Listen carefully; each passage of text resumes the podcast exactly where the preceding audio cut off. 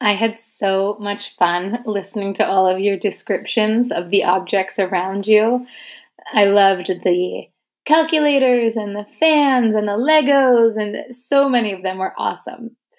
Chapter 15 is really long, so I'm just going to jump right into it rather than starting with the descriptions that you shared. So, without further ado, chapter 15 A Desperate Run. But this can't be right, said Doon. If the river is the way out of Ember, why is there just one boat? It's only big enough for two people. I don't know, said Lina. It is strange. Let's look around some more. They stood up. Doon went back to where they'd left the boxes and got another candle. He brought it into the boat room and lit it, and the room grew twice as bright. Right away, they saw what they hadn't noticed before. In the back wall was a door almost as wide as the whole room. When they went up to it, they could see that it too was a sliding door. Doon took hold of the handle that was on the right and pulled sideways, and the door rolled smoothly open to reveal more darkness. They stepped in. They could guess from the echoing sound of their voices when they spoke that they were in a tremendous room, though the ceiling was low. They could see it just over their heads. The candlelight glinted off something shiny, and as they went in further, they could see that the room was filled with boats, row upon row of them, all just like the one in the first room. There must be hundreds, Lina whispered. Enough for everyone, I suppose, said Doon. They wandered around a bit, but there wasn't really much to see. All the boats were the same. Each one contained two metal boxes and two paddles. The room was cold, and the air felt heavy in their lungs. The candle flames burned weakly, so they went back to the small room and slid the door closed behind them. I guess, said Lina, that this first boat is meant as a sort of sample. We learn what's what on the one that has signs boat, paddles, candles, matches. They went back out to the river's edge. Lina blew out her candle and began closing up the boxes they'd opened. Doon blew out his, too. I'm going to take my candle with me, he said, to look at later. I want some matches as well. He took a packet of matches from the box and tucked it inside his shirt. Lina returned the boxes to the boat room and slid the door closed. Then she and Doon stood together on the ledge and gazed down. Less than a foot below, the river rushed by. A short distance downstream, it plunged into the dark mouth in the wall and disappeared. Well, he said, we've found it. We've found it, Lina repeated, wonderingly. And tomorrow, at the start of the singing, said Doon, we'll stand up in Harken Square and tell the whole city. When they came up out of the pipeworks, it was nearly six o'clock. They hadn't realized they'd been down there so long. Both Doon's father and Mrs. Murdo would be wondering where they were. They stood for a moment under a lamp post, just long enough to agree on a time to meet the next day and plan their announcement. Then they hurried home. When Doon's father asked why he was so late, he said his song rehearsal had gone long. He wanted to shout out to his father, We found the way out! We're saved! But he held himself in for the sake of his moment of glory. Tomorrow, when his father saw him on the steps of the gathering hall, he would be so overcome with surprise and pride that he would go weak in the knees, and the people standing next to him would have to catch him and hold him up. And the announcement about the thieving mayor, that would probably happen tomorrow too. Doon had almost forgotten it in the excitement of finding the boats. The mayor's arrest and the city's rescue, both at once? It was going to be an amazing day. Racing thoughts kept Doon awake almost until morning. The day of the singing was a holiday for the entire city. All the stores and other businesses were closed. This meant that Doon didn't have to go to the pipeworks. His father didn't have to go to his shop either, but he was going to go anyhow. If he wasn't in his shop fussing with his merchandise, he didn't know what to do with himself. Doon dawdled over his breakfast of carrot sticks and mashed turnips, waiting for his father to go. He wanted to get ready for the journey down the river. They probably wouldn't leave for a few days. He and Lina would make their announcement tonight, and people would need time to get organized before they would leave the city. But he was too excited to sit around doing nothing. As soon as his father left, Doon slipped the case off his pillow. This would be his traveling pack. He put in the candle and the matches. He put in the key he'd borrowed from the pipeworks office. He put in a good sized piece of rope that he'd found at the trash heaps and had been saving for years, and a bottle for water. He put in an ancient folding knife that his father had given him, which had come down through generations of his family, and which he used to chop off his bangs when they got so long they tickled his eyelids. He put in some extra clothes in case he got wet, and some paper and a pencil so that he could write a record of the journey. Along with those things, he crammed in a small blanket.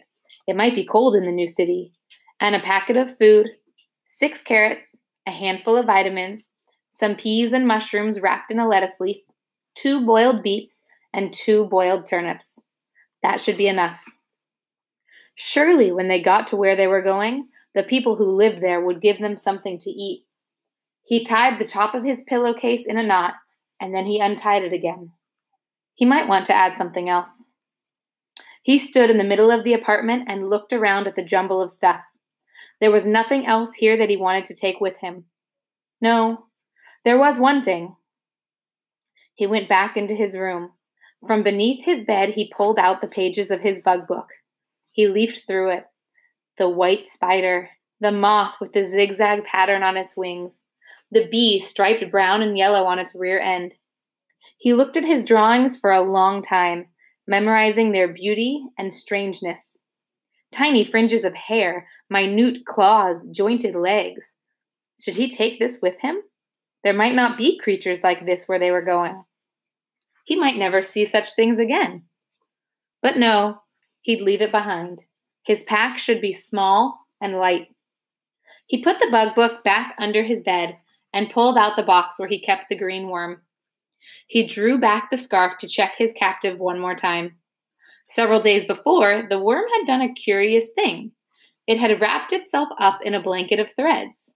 Since then, it had hung motionless from a bit of cabbage stem. Doon had been watching it carefully.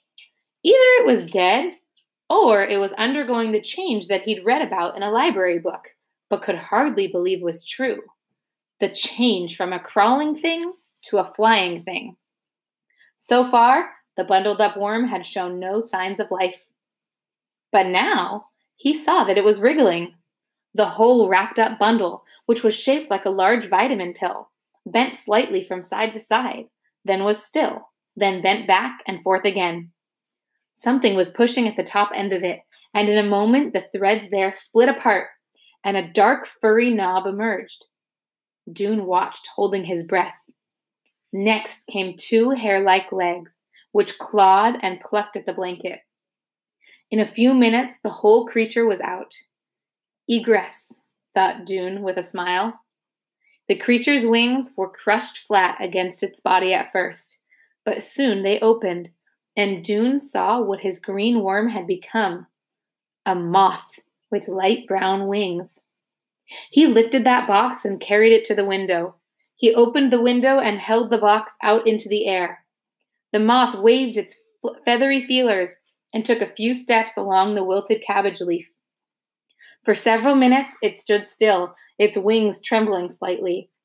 Then it fluttered up into the air, rising higher and higher until it was just a pale spot against the dark sky. Doon watched until the moth disappeared. He knew he had seen something marvelous. What was the power that turned the worm into a moth? It was greater than any power the builders had had. He was sure of that. The power that ran the city of Ember was feeble by comparison and about to run out.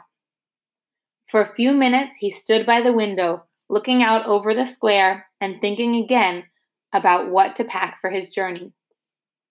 Should he put in anything like nails or wire? Would he need money? Should he take some soap? Then he laughed and struck a hand against his head. He kept forgetting that the entire population of the city would be with him on the trip. If he needed something he didn't have, someone would surely be able to supply it. So he tied a knot in his pillowcase and was about to close the window when he caught sight of three burly men wearing the red and brown uniform of the city guards striding into the square. They stopped and looked around for a moment. Then one of them confronted old humpbacked Nammy Proggs, who was standing not far from the entrance to the small items shop. The guard towered over her, and she twisted her head sideways and squinted up at him. Doon could hear the guard's voice clearly. We're looking for a boy named Harrow. Why? said Nammy. Spreading vicious rumors, was the answer. Do you know where he is? Nammy hesitated a moment, and then she said, Went off to the trash heaps just a minute ago. The guard nodded curtly and beckoned to his companions. They marched away. Spreading vicious rumors. Doon was so stunned that he stood still as stone for a long minute. What could they possibly mean? But there was only one answer. It had to be what they'd told the assistant guard about the mayor. Why were they calling it a vicious rumor? It was the truth. He didn't understand it. He did understand, though, that Nammy Proggs had done him a favor. She must have seen that the guards meant him no good. She had protected him, at least for the moment, by sending the guards to the wrong place. Doon forced his mind to slow down and think. Why did the guards think he and Lina were lying? Obviously, they hadn't investigated the room in Tunnel 351. If they had, they'd have known he and Lina were telling the truth. He could think of only one other possibility.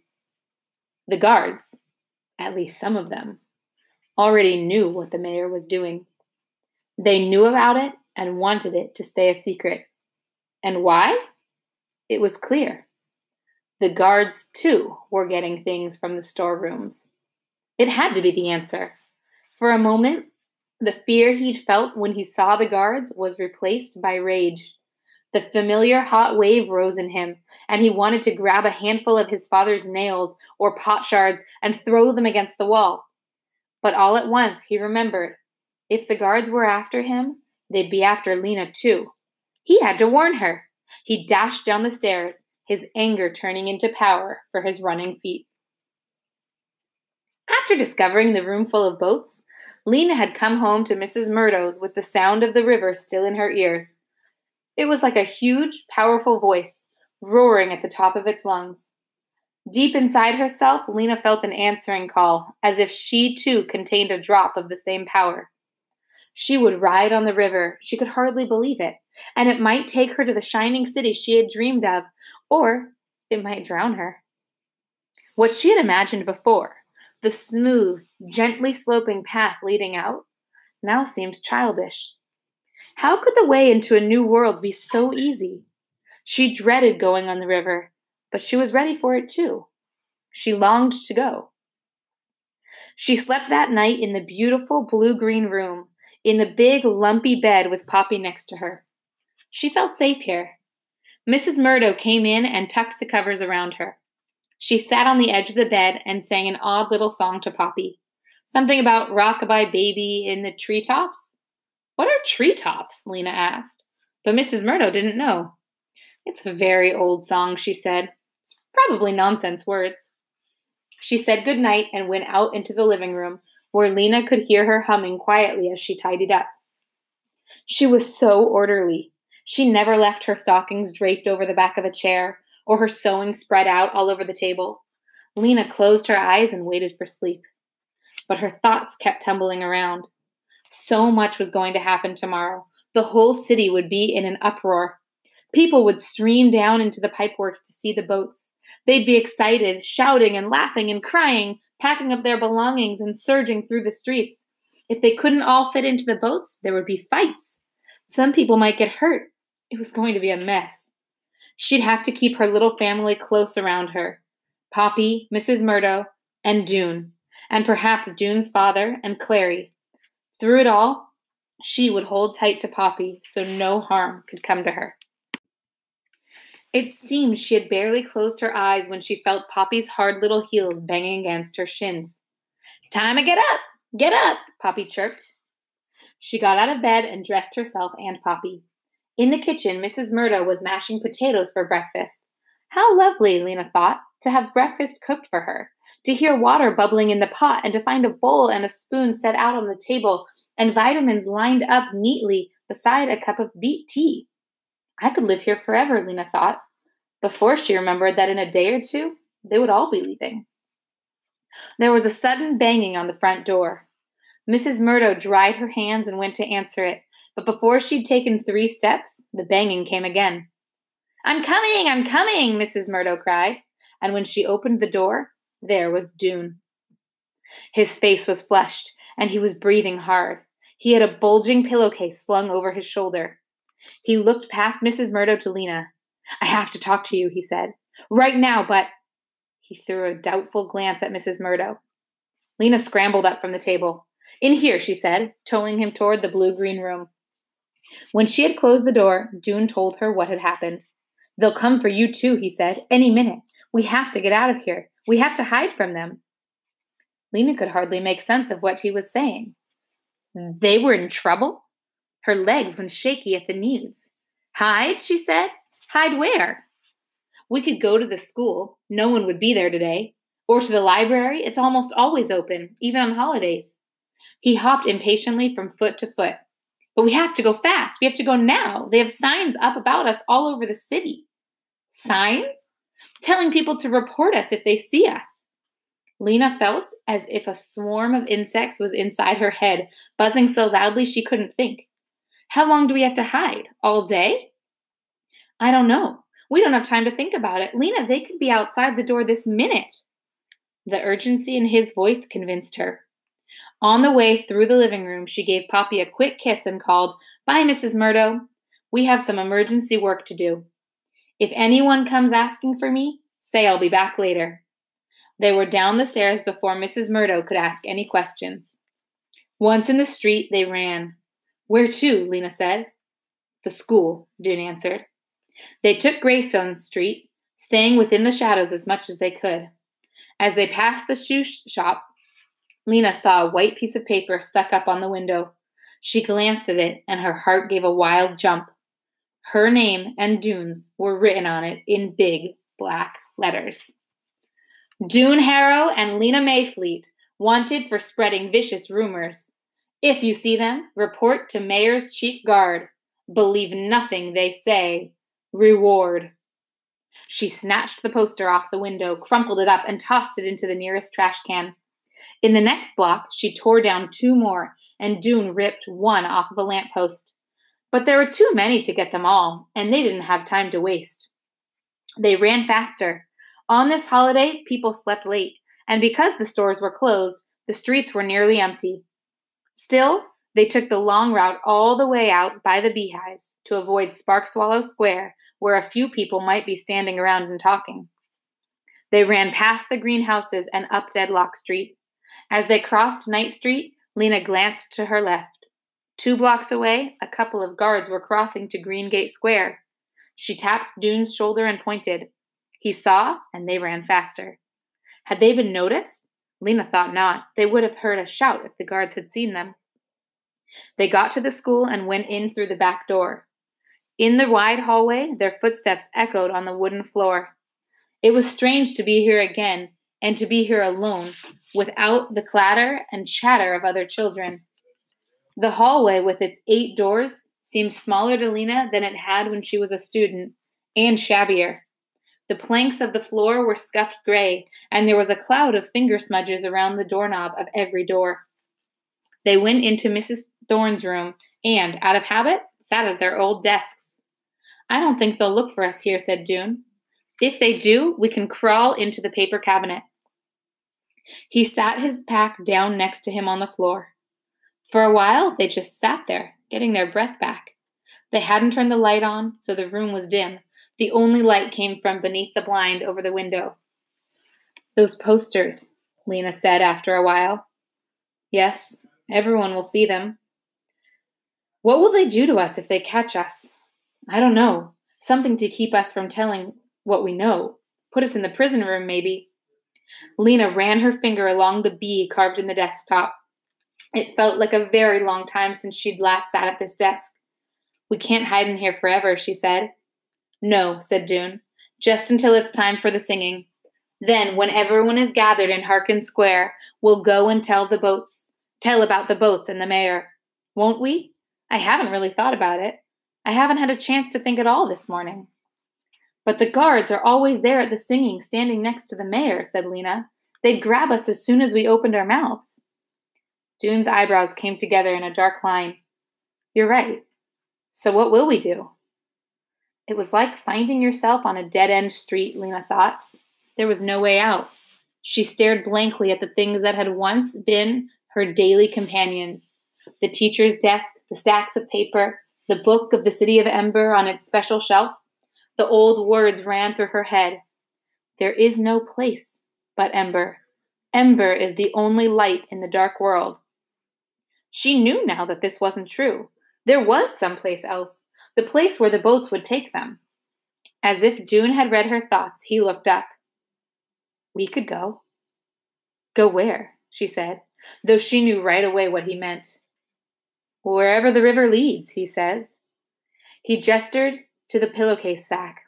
I packed up my bag this morning. I'm all ready. I'm sure I have enough for you, too. Lina felt her heart shrink a little. Go by ourselves, she said, without telling anyone? We will tell them. Doon was on his feet now. He went to the cabinet and got a sheet of paper. We'll write a note explaining everything, a note to someone we trust, someone who will believe us. But I can't just leave, said Lina. How could I leave Poppy and not even say goodbye to her? Not know where I'm going or if I'm ever coming back?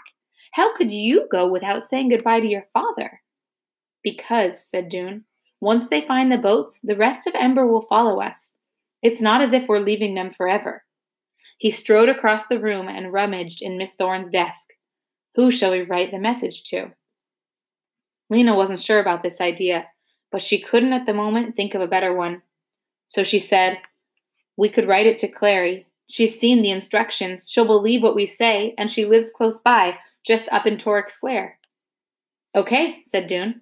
He pulled a pencil from the desk drawer. Really, he said, this is the perfect idea. We can get away from the guards and leave our message behind us. And we can be the first ones to arrive in the new city. We should be the first because we discovered the way. Well, that's true, Lina thought for a minute. How long do you think it will take before the rest of them find the boats and come? It's a lot of people to get organized. She numbered on her fingers the things that would have to happen. Clary will have to get to the head of the pipeworks to go down with her and find the boats. Then she'll have to make the announcement to the city. Then everyone in Ember will have to pack up their things, troop down to the river, get all those boats out of that big room, and load themselves in. It could be a big mess, Doon. Poppy will need me. She pictured frenzied crowds of people, and Poppy tiny and lost among them. Poppy has Mrs. Murdo, said Doon. She'll be fine, really. Mrs. Murdo is very organized. It was true. The thought of taking Poppy with her on the river, which had darted into Lina's mind, darted out again. I'm only being selfish, she thought, to want to have her with me. It's too dangerous to take her. Mrs. Murdo will bring her in a day or two. This seemed the most sensible plan, though it made her so sad that it cast a shadow over the thrill of going to the new city. What if something goes wrong? she said. Nothing will go wrong. It's a good plan, Lina. We'll be there ahead of everyone else. We can welcome them when they come. We can show them around. Doon was bursting with eagerness.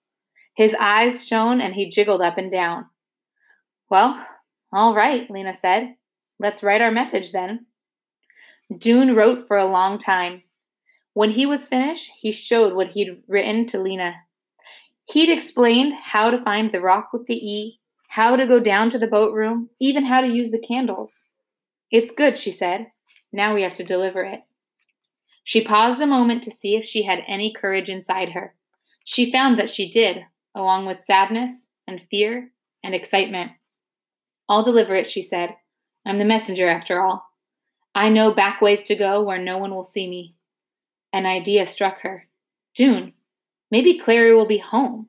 Maybe she would keep us safe and tell us, help us tell what we know, and we won't have to leave right now. Doon quickly shook his head. I doubt it, he said. She's probably with her singing group getting ready. You'll just have to leave the note under her door.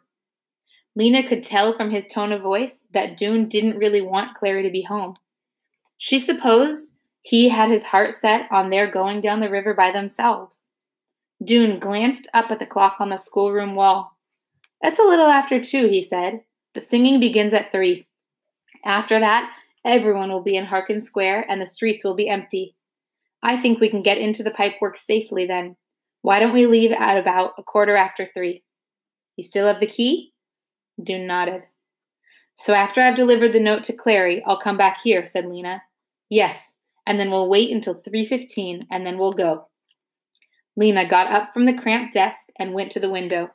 She moved the blind a little and peered out. There was no one in the street.